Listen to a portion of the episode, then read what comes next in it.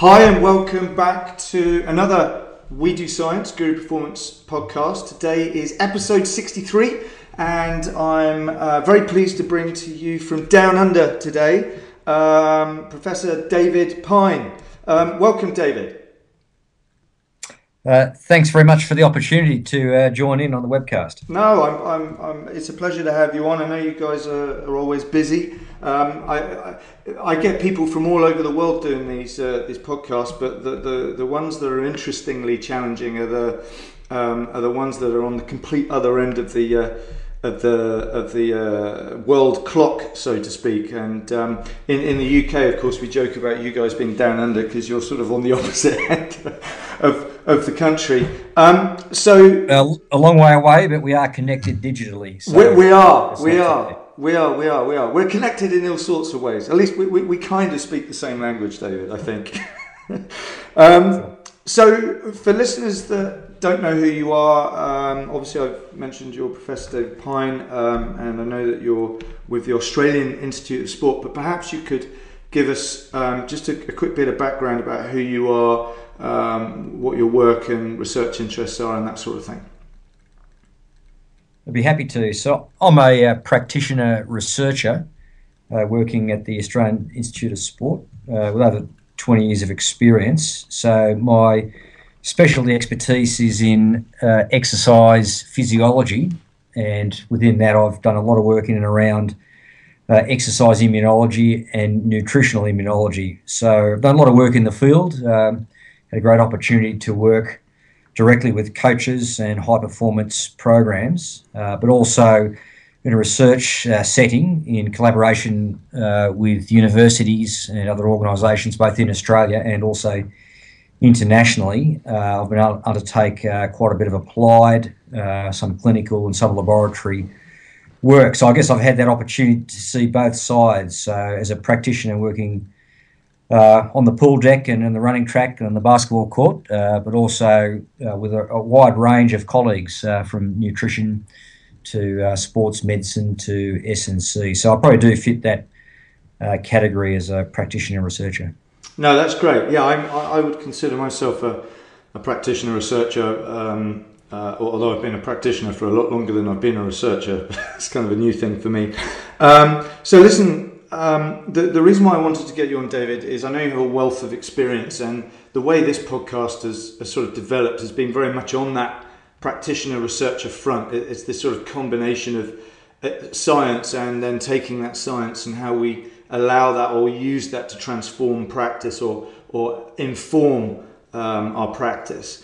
Um, and there was um, um, a recent paper in the European Journal of Sports Sciences that came out that you were the lead author of, um, which is entitled Probiotic Supplementation for Athletes Clinical and Physiological Effects, which, um, uh, of course, I recommend all the listeners uh, do please read that paper. And the, I'm interested in this for a number of reasons. I've been interested in probiotics for a long time uh, for a variety of reasons. Um, and I, I, I think you know, I, I say this a few times about certain things, but you really, really do have to have been living under a rock um, if you don't know anything about probiotics. Um, but the nature of, of these things, uh, particularly because this will this will come mostly from the sort of medical clinical uh, literature, um, and particularly as it relates to um, a very rapidly growing and really quite a big um, part of the supplement industry is, is this probiotic situation. Um, it, it, you know, it is this understanding that, that these bacteria can play a profound role in human health. And um, I've said it many a time before, and it's not, uh, it's not often focused enough on, is that, that although we're primarily interested in athletes and performance in, in this podcast, athletes are human beings first. And you know, essential to all humans, of course, is, is their health. So, as performance practitioners, whether we're sports scientists, uh, strength and conditioning coaches, uh, physiologists, sports nutritionists, sports medical people, um, you know, we do want to take an interest in anything that, that can have a, a positive and or negative impact in the overall health and well-being of our athletes or clients because that will affect everything that we try and do our interventions our, our, training adaptations uh, prevention of illnesses all sorts of things that we'll get into in in this podcast um, and of course with the um, understanding of, of the importance of the uh, the microbiome and how that potentially influences how the body interacts with its environment and its genetics and so on. And there's been some amazing stuff on that. It's, it's pretty awesome. But there hasn't been a whole lot of focus on actual probiotic supplementation specifically for athletes. And um, I felt that your EJSS paper was um, a particularly welcome. Um, addition. I know it's not the only piece. I, I, don't want to give the impression there hasn't been anything out there, but um, firstly, perhaps you could just give us um, a quick um, overview as to why you and your team there felt it necessary to uh, to write this uh, this article. Well, you're right. Obviously, there's a lot of interest in this uh, topic. So, healthy eating, and we can all relate to that, uh, whether we're into high performance sport or recreational pursuits, or even just for everyday living. So, and it is uh, challenging because in some ways uh, the marketing and uh, the hype or the vibe on supplementation uh, is certainly out there, and in some ways you're correct that the amount of sort of scientific evidence um, is lacking in that area related specifically to elite athletes.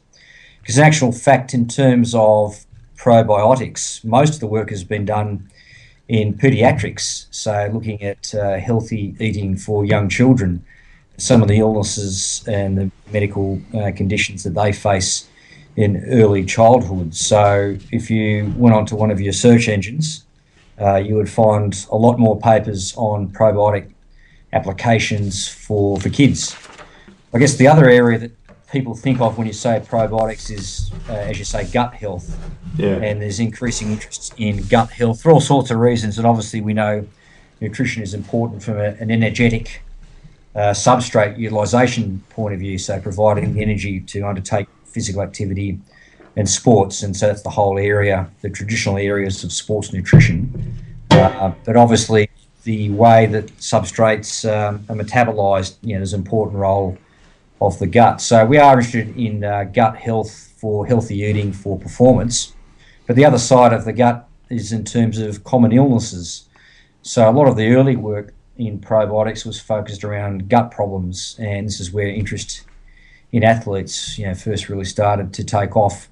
And obviously, in the population, and as you said, athletes, uh, you know, part of the population, there are individuals there who are more prone to common gut problems, and we think of uh, things like irritable bowel syndrome, and obviously people who have issues with uh, upset stomachs, particularly in relation to exercise. So when you push yourself to exhaustion, uh, that's something that you know we do see people report uh, problems with up, upset stomachs, which can come at the time of competition or in training. So things that we've all probably experienced. So diarrhea, uh, loose stools, uh, you know, stomach cramping. Uh, so common symptoms that uh, some athletes um, have to deal with, and some people, obviously only a smaller number, you know, really experience quite debilitating symptoms. Mm. So that journey is one that we've um, embarked on over a period of years. So trying to come up with solutions uh, for people, uh, be they recreational or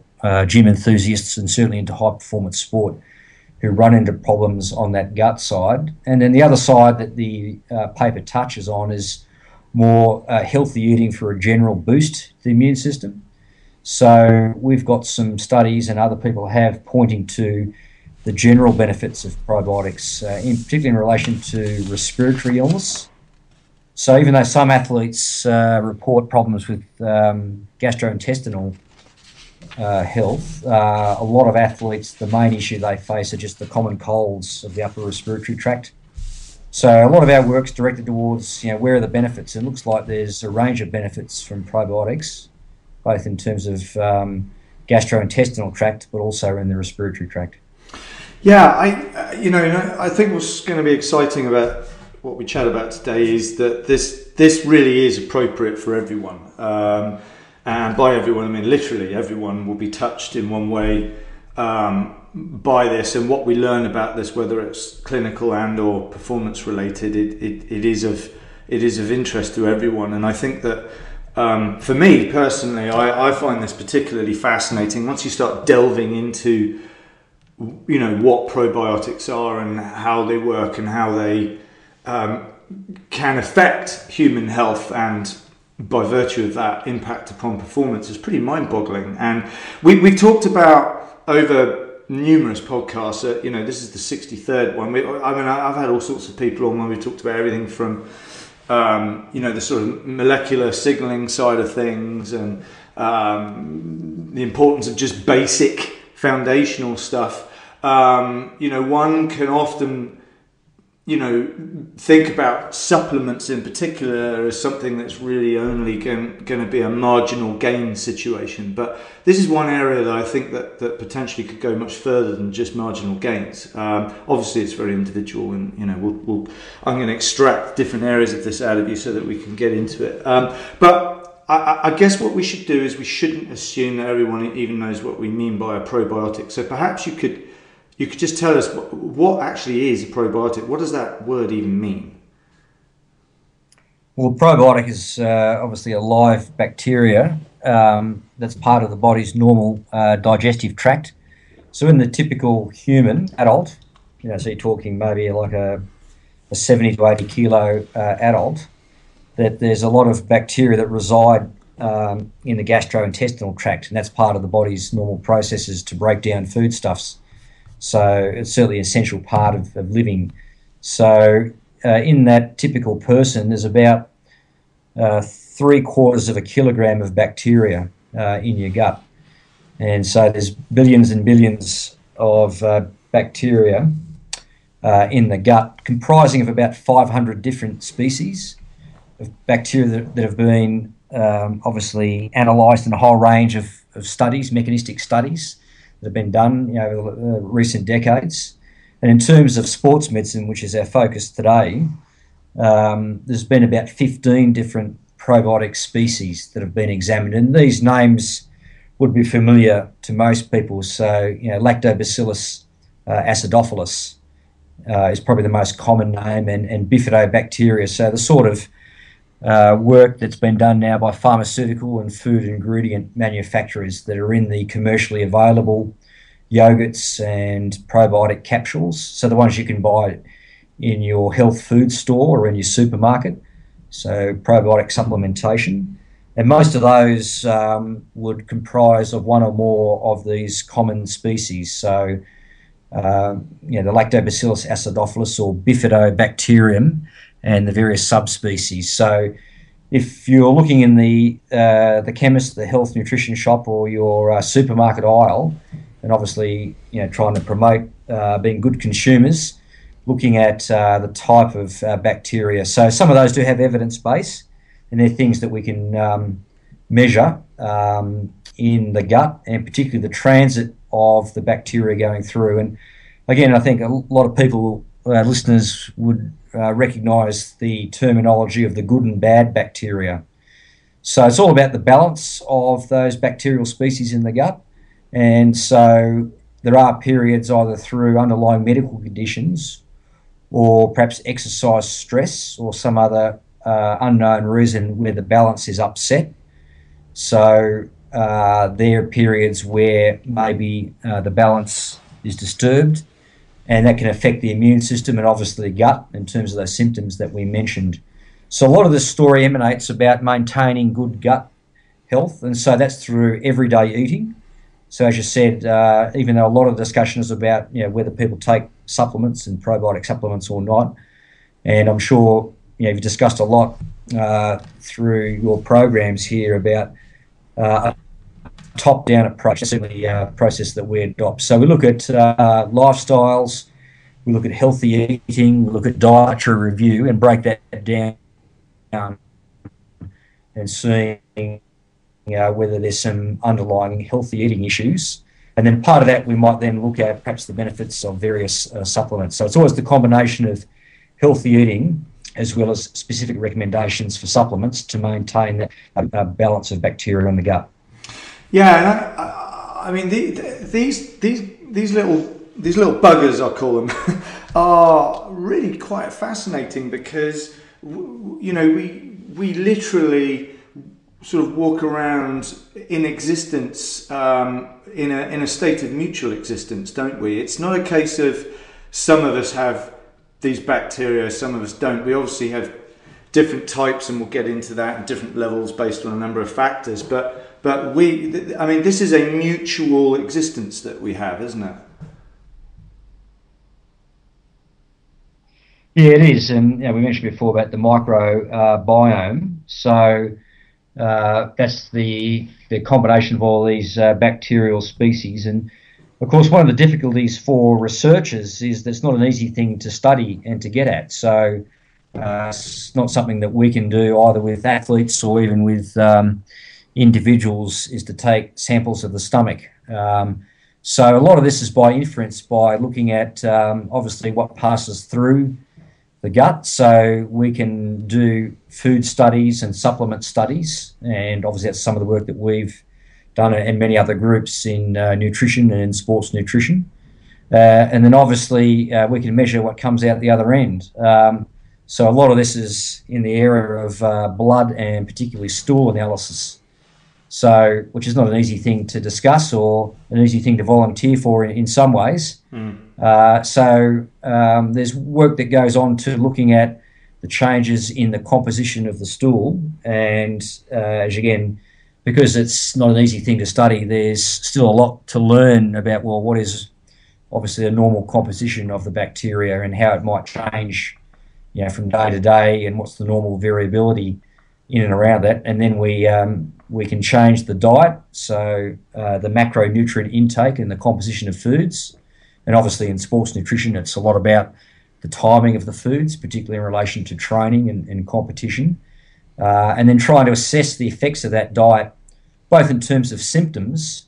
So how do people feel? You know, are they feeling better in terms of uh, maybe a reduction in the problems that they're having? So they're saying they've got less cramping, less gas, uh, less discomfort, um, but also for scientists uh, like me and, and, many others in this related fields, looking for changes uh, in the immune system, either through blood tests or looking for changes in stool composition. Uh, so, as you said, that's uh, a fairly difficult thing to process, takes time, and so the science on that is moving quite quickly, but there's a lot to learn both in terms of medical applications, as I mentioned in paediatric science, mm. and in various clinical settings in terms of people with uh, irritable bowel and gut health, but also other immune disorders like uh, psoriasis, you know, disorders of the skin. So our focus is on probably gut health and the immune system, and as I mentioned before, the respiratory system. Uh, so we can look at the clinical effects and then eventually sports performance. Um, but obviously, other experts in the field can look at changes in the immune system in terms of blood, saliva, and fecal testing. Yeah, I mean, of course, as we're always discovering every time I talk to the you know to the leading experts about these sorts of things, is what we currently know about these things hasn't quite caught up to um, what the supplement industry claims that we know. so um, you know, it's it's an ongoing area. It's clearly a big one, um, and like you've pointed out, that there's just there's a huge amount of interest in how this influences health in young and old and the infirmed, and now, of course, how this potentially impacts upon performance. And I, I have actually, uh, as I said, I, have got a lot of interest in this, and I, have done a an instructional video about this that's, that's on my own um, Guru Performance website about about them. And there's sort of three main areas that I see that these things exert an influence, which would be a protective role, a structural role, and a metabolic role. Which folks can watch that that video another time. But um, you know, we, we use the word probiotic. Um, if you just Google that, it sort of means um, for health, doesn't it? Pro health. Um, but they might also come across another term which is called prebiotic. Just so that folks aren't getting overly confused by these terms, could you perhaps just tell us what a prebiotic is? Sure, and I think the the common way to describe the prebiotics is uh, the sugars or the polysaccharide, you know, if you're getting into some of the scientific terminology. So, again, we talk about maintaining this balance and the harmony uh, within the gut with the different species. Uh, the other side of that is uh, is the fueling of the bacteria. So, you know, we look at obviously sports nutrition about fueling the body and the, the muscle contractions and the, the macronutrient. So all the things that we discuss in terms of carbohydrate utilization and fats hmm. and proteins. So yeah, it's an everyday discussion point about uh, fueling and how we organise that around training and exercise and competition. Well, the same thing is probably going on within um, the gut.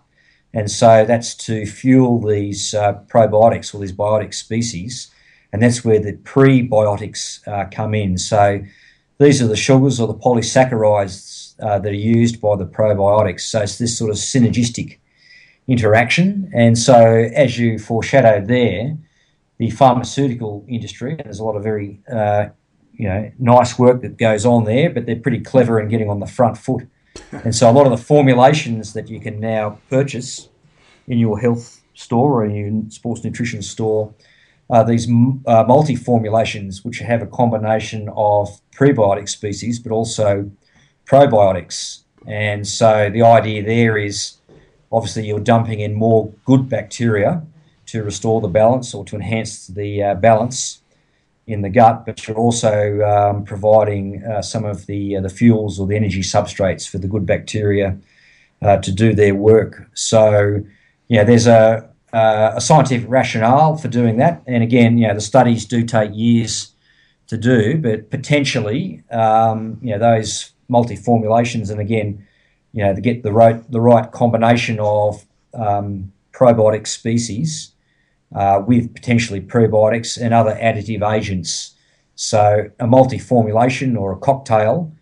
Uh, supplement. So sometimes that's marketing, but I think there is, you know, you can make a scientific case for that could be a, more effective um, way of boosting you know, gut health and then potentially eliminating those gut problems and getting a general boost to the immune system.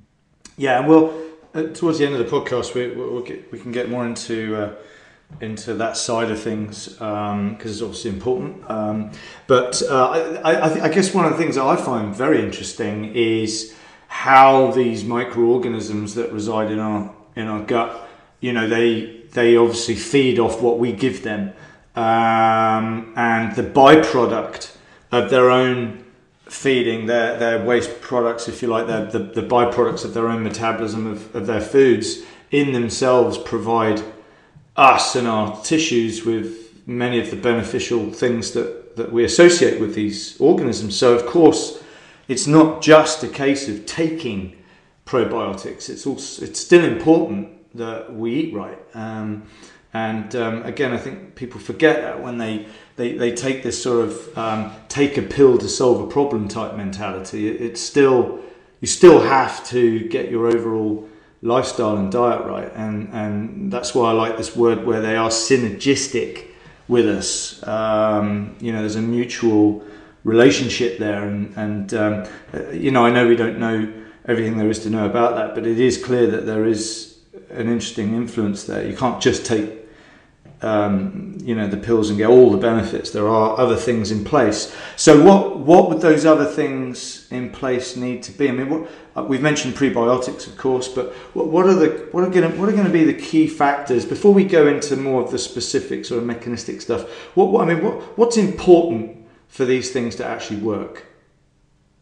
Well, I think if we go back to sports nutrition, so we're thinking of uh, obviously uh, the dietary choices and providing this uh, balance between macronutrients, so your carbohydrates, fats, and proteins, and then with the micronutrients, so all the, the vitamins and minerals, um, you know, the micronutrients.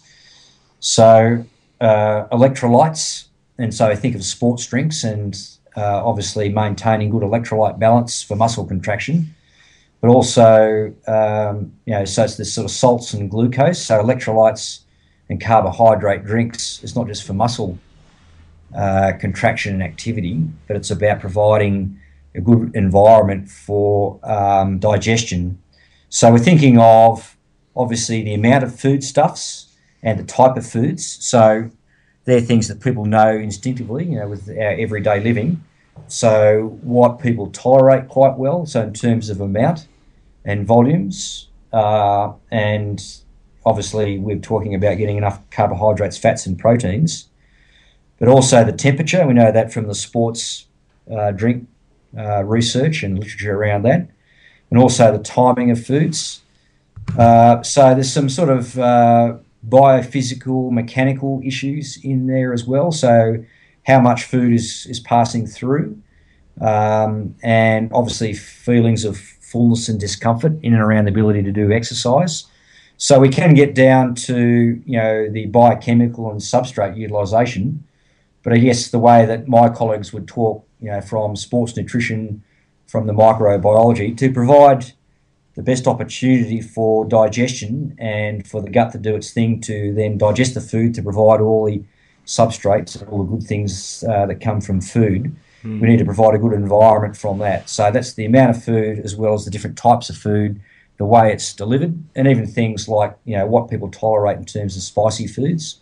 So people who like their curries and their chili, um, they especially, go for that. Especially here in the UK, David. that's it. Yeah, I think like a good, good curry, and uh, so I think people work that out through trial and error. Mm. But now in this era, there's a lot of information uh, around and experts who are willing to help.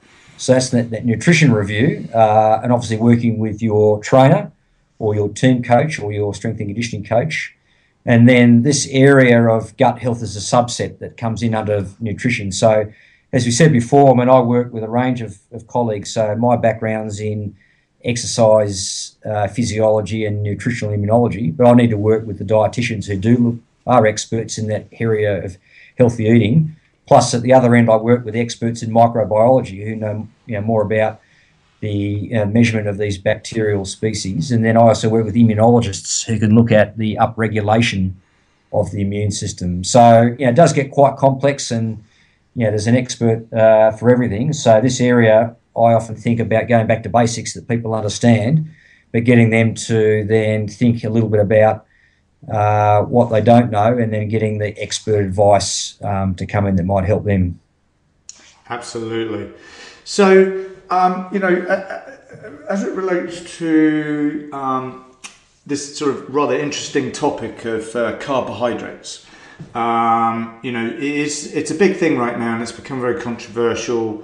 Um, um, you know, it's a very polarized debate, in fact, as you know, where a lot of people are going on about, you know, not eating carbs, going as sort of keto adaptation and that sort of thing.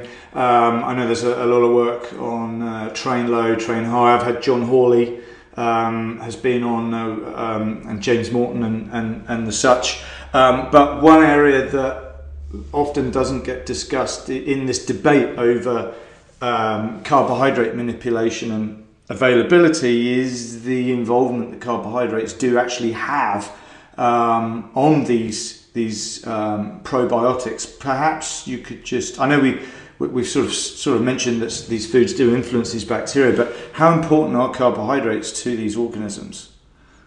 Well, it's both a, a direct and indirect effect. So, as we mentioned before, the prebiotics, so the polysaccharide products are used as the fuel source. So that's one angle of uh, the carbohydrates. So in terms of providing the the fuel for the uh, bacteria, but as you said, if you're coming back more to the uh, carbohydrate content of diet and how that might influence um, the uh, microbiome and the balance between the good and bad bacteria. And it's an interesting question, and I think um, you know, there's more questions than answers there. So, as I said, it seems likely in a logical way that carbohydrates uh, play an important role in substrate utilization for muscle contraction and other um, cellular types uh, outside of the uh, the gastrointestinal tract, but also uh, inside. And I think you know the studies that are going to come in the next few years, and we're still trying to characterize you know which are the best probiotics, and then potentially which are then effective multi formulations or cocktail formulations with pro and prebiotics um, but then that's the question that you've asked, you know, well, how do we then think about combining it with dietary recommendations. So, uh, is there a certain uh, con- dietary content that might give a more favourable environment for probiotics to work? And I guess the answer is we don't know that yet, and certainly not in, in elite athletes because it's yeah. really three or four things happening at once. There's the exercise and training, there's the substrate utilisation, and then there's this new interesting area of what's happening to the gut and the immune system. So these things are really uh, starting to come through. So the questions are there, but I think as I foreshadowed before, I would look both at the macronutrient balance and the timing for training and competition. And I think you know we start to ask the questions there. Well, what does that mean for probiotics? So you asked about, you know, is there a basis for um, loading up probiotics at certain times of the year, or perhaps in relation to training and competition? In the same way as we say, is it best to train with a lot of carbohydrate, or do we train low and force the body to adapt to then give a heightened response when you reintroduce the carbohydrates? So there's uh, a lot of questions, as you said, it's quite a controversial area. But I would have similar questions, and I guess other people who work in this area uh, are starting to ponder the same question. So, how do we use probiotics? And the current guidelines that we've developed and other people have looked at as well, you know, are really short-term recommendations. So, you're having issues with the gut, or you're looking for a, perhaps a boost to the immune system, then we say, "We'll go on a course of probiotics." So, you go and see your dietitian or nutritionist, or your general practitioner, or your sports practitioner a sports physician or a sports medical practitioner, they would say, okay, you're having problems, uh, potentially probiotics might be a useful solution. And as we said before, uh, we're getting some good results with probiotics, both in terms of just clinical experience and some of the research projects.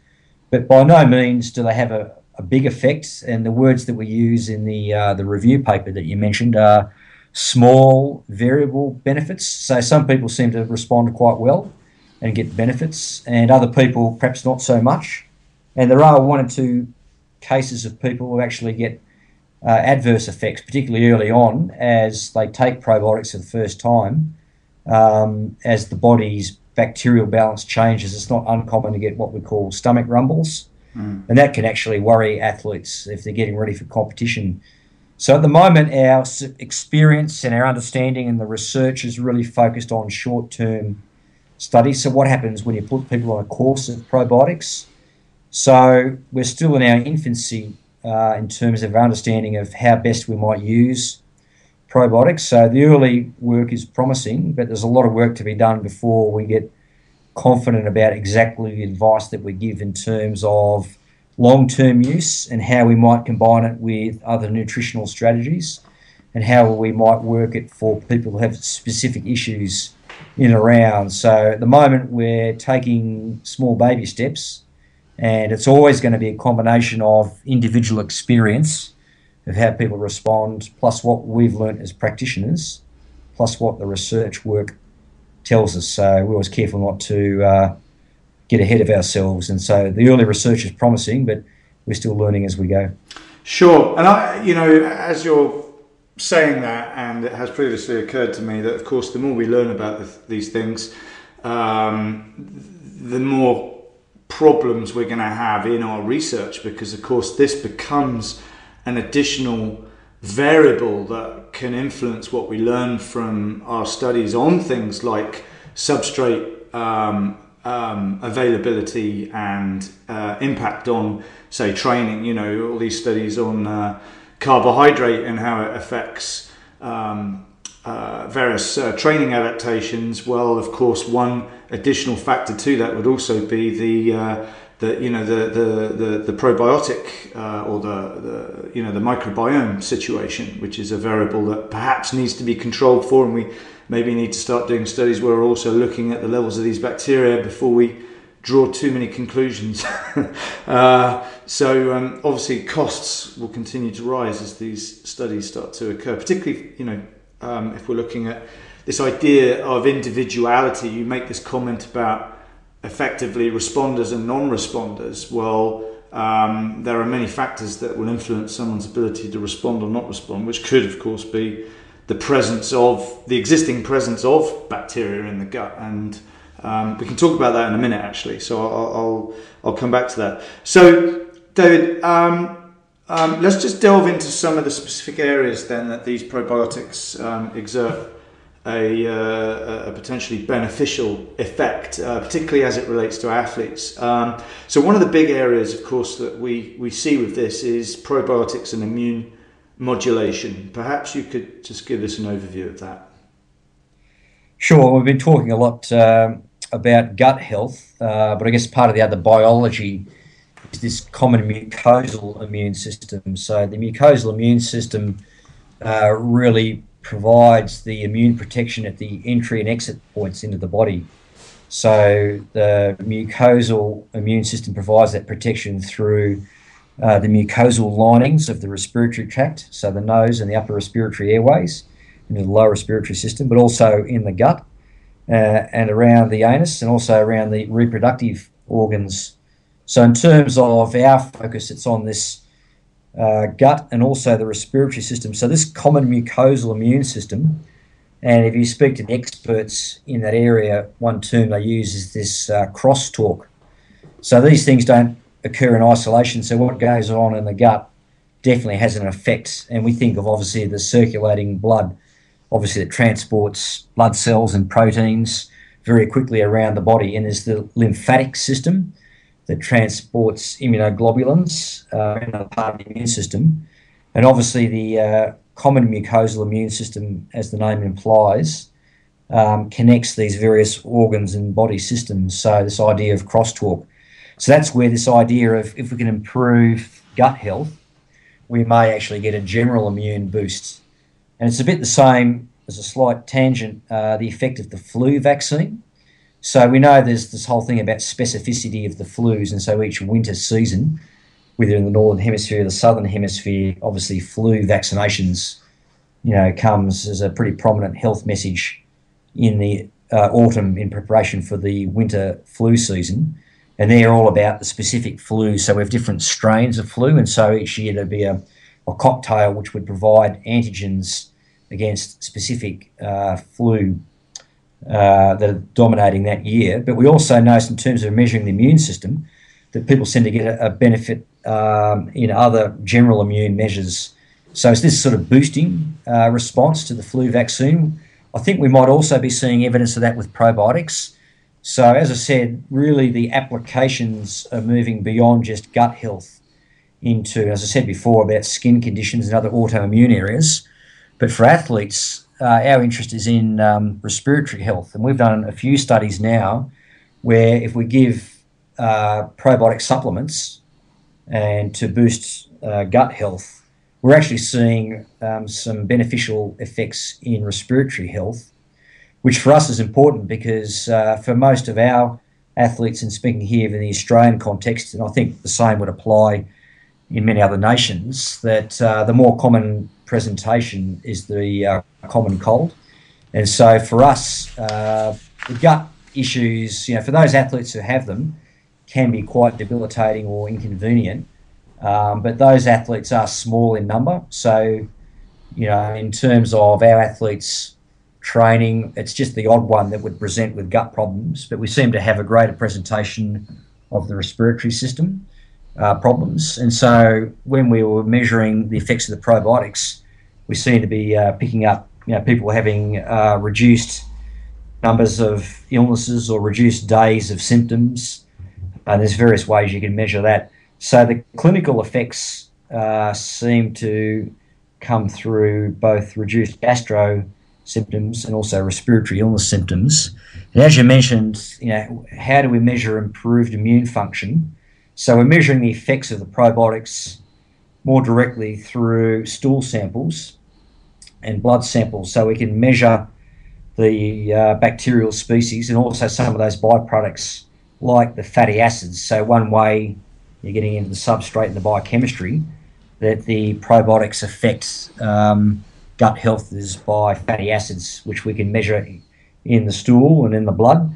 But in the respiratory system, we measure things like um, the salivary immunoglobulins So we're looking for changes in some of the blood parameters of the immune system, but also some other tests of the immune system that we can easily do in volunteers, but also in athletes, which is the mucosal immune system and looking at salivary IgA.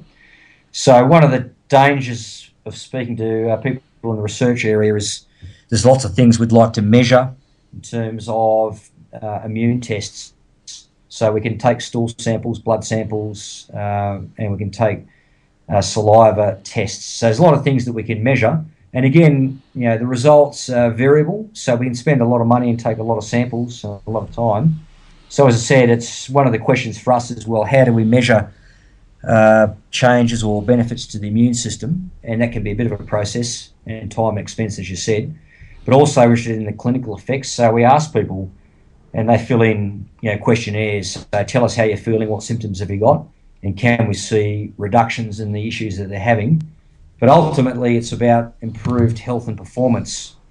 Um, so there's the background immune tests, there's the clinical effects that the athletes report, and then ultimately, you know, at the end of the day, you know, are they feeling better and performing better? So there's a lot of work that has been done, but a lot of work that needs doing to address those questions.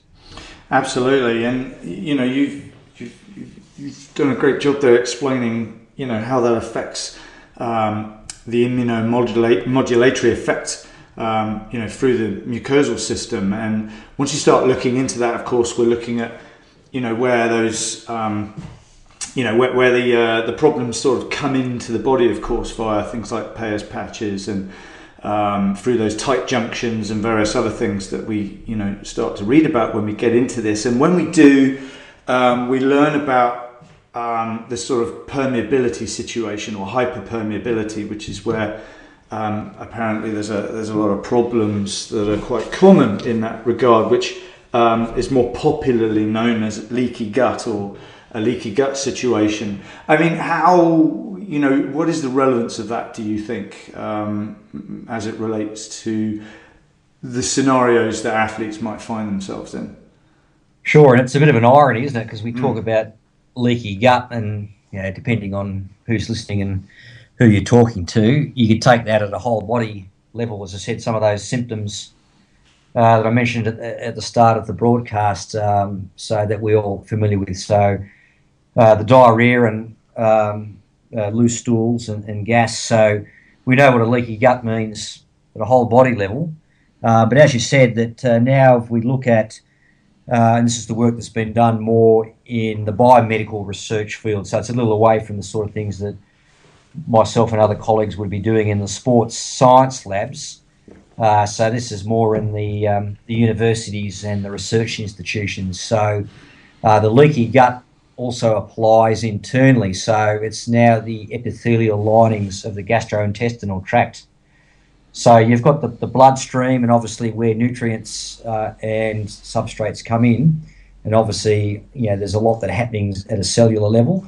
So in uh, the paper, uh, the review paper that we're discussing, but obviously other uh, scientific work in more detail, there's a lot of work that's gone into the actual mechanisms at a cellular level that explain the loss of control.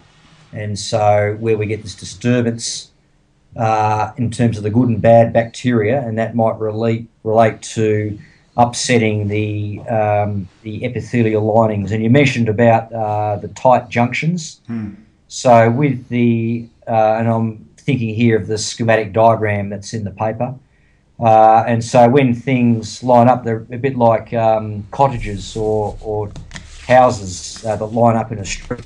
So when things are in balance, um, the epithelial linings, and these tight junctions keep good control. So, uh, but during periods of disturbance, which can be a mechanical disturbance or, as I said, a chemical disturbance. So, one of the other areas of interest in terms of the release of bad bacteria is endotoxins. So, this is a release of um, endotoxins into the bloodstream, and that can lead to a condition called endotoxemia, which can certainly make you feel a bit, bit poor and a bit off. And so there's again there's some been work done and some historical studies going back into the 1980s, and you can actually measure uh, endotoxins uh, in the blood. and so it's another test that has been done. So it's in the, the realm of the microbiologists. So another way we can get at uh, what's going on in the gut is to measure endotoxin uh, release um, and uh, LPS or lipopolysaccharides. So measuring uh, those, the appearance of those, or the increased concentration of LPS and endotoxemia. And a few of the studies actually relate to extreme heat stress. So again, another area that I've had some interest in. And so uh, myself and other colleagues around the world are looking at relationships between heat stress and the immune system. So our focus today is looking at the probiotics, so healthy eating, and how that might be a good thing for maintaining gut health. But another uh, variable we need to consider is you know training and competing in, in hot environmental conditions. So heat stress itself might have a negative impact, but it's a two-way thing. It might be an interaction. So it may be that the uh, gut health is upset, which is then exacerbated by heat stress. So it's not just heat stress alone, which can be a factor, as we know. You know people can get uh, the symptoms uh, of heat stress, but again, it's these interaction effects. So someone that sort of has a little bit of a leaky gut internally has a loss of control at these tight junctions, release of endotoxins into the portal circulation and then into the bloodstream. And that, in combination with uh, really uh, hot ambient conditions, can lead to some people having um, heat stress. So, classically, we people think of people where their core temperature starts to get up to 39 or 40 degrees. Um, but there are some studies saying, well, actually, it may be a combination of heat stress and a pre existing disturbance in the gut um, that might lead to athletes having problems. So, it's such an interesting area, this whole uh, gut health, and our focus is on healthy eating and uh, probiotic supplementation, um, and that might be beneficial for, as we've been discussing, people who have problems with the gut but potentially athletes who have problems with the common cold and also people who have problems in the heat. Mm. So, as you said, it's a really intriguing area, and even though simplistically we think, oh, it's healthy eating for gut, but this whole area it does show the benefits not only providing energy to train, but to boost the immune system, to reduce uh, health issues, and also perhaps to improve tolerance to hot conditions. Yeah, it's yeah, it's amazing, really, and, and uh, one area that I think is interesting, it's worthy a, a, quick chat about, which is related to this, is you know athletes um, they train a lot, but they also consume a lot, or at least most of them do. And some of the foods they consume a lot of are going to be things like um, dairy proteins. Um, dairy products, uh, you know, protein powders, that sort of thing, as well as potentially uh, lots of carbohydrates, particularly from grains, um, you know, such as foods that are rich in things like glutens and so on. So, of course, you know, one of those really sort of big areas of, of you know that's popularized a, a, lot through the alternative stuff but you know people talk about the potential problems with dairy intolerance or, or maybe more specifically uh, casein intolerance and or gluten or, or gliadin intolerance in foods. And and and rather than potentially cutting those foods out, rightly or wrongly, if you associate those foods with whatever symptoms you're having, um, it is worth considering that actually um, a big factor in your inability to quote unquote tolerate those foods might have nothing to do with the fact that it's evil dairy or evil gluten um, or gliadin containing foods. It could well be that you don't have appropriate balance of, of these bacteria in the gut that help facilitate your um, digestion and absorption of these substances. I mean, how do you feel about that? Oh, well, I think you really strike a chord there, and I guess a lot of listeners um, would identify with that. So it's easy. We said before about uh, the avalanche of advertising material uh, and misinformation and uh, misunderstandings. And so people you know, who self medicate in terms of medications, but maybe in terms of uh, supplementation. So, you know, this is a, a, real issue that you know sports dietitians and sports practitioners who have expertise in the area, but uh, other sports scientists and in the S&C space. So, you know, these are everyday conversations. Oh, I've heard something or read something or seen something in the blogosphere about this. So I guess a more conservative, conventional approach would be, uh, as we've been discussing today, this theme about, well, let's step back and uh, make sure we've got uh, the basic issues covered first, because you may be actually taking supplements or treating for a condition that doesn't exist. Yeah. And as you said, it's trying to identify, you know, what the issues are. Uh, and again, there's a process to work through. So, as you said, part of it is, um, you know, looking at uh, the macronutrient, but then getting into this uh, protein area and the dairy foods. So rather than saying, "Oh, I've got issues," I'm going to go straight to supplementation, be it probiotic or one of the newer formulations that's got combination of probiotic species, so one or more of the species and the prebiotics and perhaps immunoglobulin. But it's just looking at this whole area of dairy uh, nutrition. So that's for protein. So protein is a macronutrient, and then breaking it down uh, and looking at uh, the tolerance of various proteins and the sources of those proteins. So again, know, protein powders and supplements. There's a whole area, and a lot of athletes that might be a good thing to do but it's looking at uh, those protein sources and the dairy sources. And so that's things like the cheeses and the milks and things that are fermented products. So in those dairy products, you know, they only have a, a fairly low concentration of, of the probiotics. So depending on your total intake, and this is where it needs to get back to each each of us and what we eat, and for athletes in training, so we would do a dietary review. So what's your total caloric intake and requirements, what your macronutrient carbohydrates, fats, and proteins. And then once we've sort of settled on, okay, we think here's the recommendations for this person on their proteins, then we look at sources of that. And then we're looking at obviously uh, milk, cheese, dairy products, um, the protein contents of those. But as you said, these days it's a lot about tolerance and it's about choice and preference uh, what people are happy to go with by taste and also perhaps what they feel works best for them in terms of tolerance and maybe their ability to train and ability to recover. So that's you know, not a new thing, but uh, like you said, we just remind people.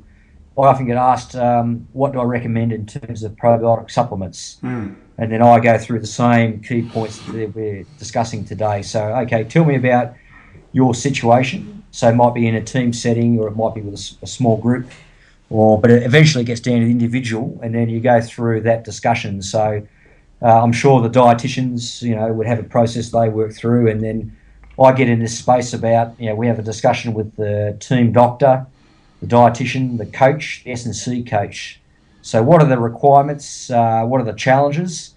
And then I get okay. So are there any issues there in terms of what they like to eat or any uh, intolerances. And at that point, then I start giving advice. Okay, so in terms of probiotics, this is the dosage, uh, these are the types, and these are the issues. So again, that top-down approach. Yeah, and it, there's sort of a double-sided sort of whammy to this conversation because also, as we've inferred earlier about grains, some some of the some of the you know some of the carbohydrate sources in themselves might be necessary for these organisms to flourish, and of course there's studies showing that um, dairy also, um, even whey protein, is a prebiotic. so, so it, it, can be a sort of an ironic uh, thing to cut some of these foods out. But um, listen, uh, because we don't have forever to talk about these things, and this this is an amazing sort of topic, really. I, I think um, we sort of made it clear um, how these uh, probiotics are, are, of use, how they interact uh, with the body and the immune system to exert beneficial effects and, and so on. Um, you know, one question, of course, people are going to be thinking is okay, right, I've, I've decided that there's a reason here to take probiotics, and I understand I need to sort out my diet and all the other things. But that in itself is a minefield because not all probiotics are appropriate. Uh, they don't all work. They're not necessarily packaged or delivered appropriately. I mean, what are the things that we need to understand in that regard? Well, we got there in the end, didn't we? So yep. we've had a, a good discussion uh, about the background issues, uh, and I guess we've taken that conventional approach. Uh, but now, as we, we, get to the end, so it's really um, more that specific recommendation. So, as I said, you need to go to obviously a reputable uh, provider. So, taking the advice of a healthcare practitioner, uh, sourcing those uh, probiotics. So, we're obviously going for, and obviously the main food companies and the pharmaceutical and the food ingredient companies. So, you're looking for the source of those in terms of the uh, the probiotic species.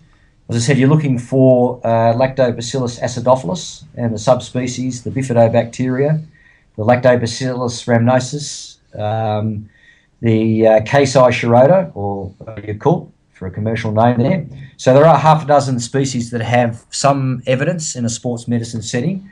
So they're the combinations of probiotics. It could be in uh, combination with the prebiotic the dosage is important. You only go back a few years where most of the probiotic capsules were marketed at like 1 billion. Uh, CFU is the jargon, it's uh, colony forming units. So a concentration of 1 billion to 2 billion, you know, Lactobacillus acidophilus per capsule. Um, but in the last three to five years, you would have seen that increase to perhaps 5 billion and then 10 billion. And within the last probably 12 months, there are 30 billion and 50 billion. So, in terms of getting a sufficient dosage, like a lot of you know, food stuffs and supplements. So, the species is important. The concentration, so taking you know, upwards of 10 to 25 billion, where most recommendations are, but perhaps uh, even up to 30 to 50 billion, seems to be where some of the research is pointing in terms of taking that on a daily basis. You get in a routine, so you need to take these for 14 days or more to allow time for the uh, good bacteria to colonise. So if we have athletes uh, competing in a big competition or travelling away or going into a heavy training phase, you need to allow a few weeks. So it's about making dietary changes well in advance to allow time for the beneficial effects uh, to be yielded, and also in case there's any early rumbles. Sometimes when you're changing your bacterial balance, you get these sort of side effects. Normally they're pretty mild in the short term. So it's the timing for a few weeks in advance. It's getting the right uh, probiotics, and it's then potentially, as you said, taking it uh, with food. So if you might get better tolerance um, of that, and making sure you look after the probiotics. Again, the latest preparations can be held at room temperature. You only have to go back a couple of years where the prebiotics had to be refrigerated, uh, so keeping those in the fridge. But some of the newer ones um, can be kept on the shelf at room temperature. So the technology is improving a lot, but you just need to work your way through that checklist with your healthcare practitioner to make sure you're getting the best possible advice. Yes, no, thank you. And you know, I mean, this is a big area. I, remember I recently Googled, uh, sorry, Google Scholared and PubMeded this topic, uh, and I mean, there were somewhere between sort of 700 and 1,000 studies, I think. Um, I mean, it, it's a big area.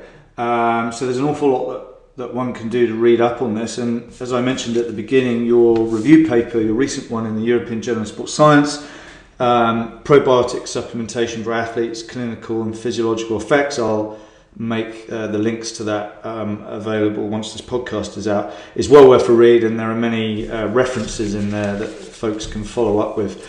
Um, but that that really brings us to the end of, of the podcast. Uh, I always try my best to keep these to an hour. I mean, this is something you could spend um, five year, uh, four, three to five years on a PhD on, let alone um, an hour's podcast. So. Um, I appreciate your time, David. It's been great to share the current knowledge and and the uh, uh, the rationale, etc., behind this, and the available evidence that, that we can consider and use in our own practices or, or for us personally.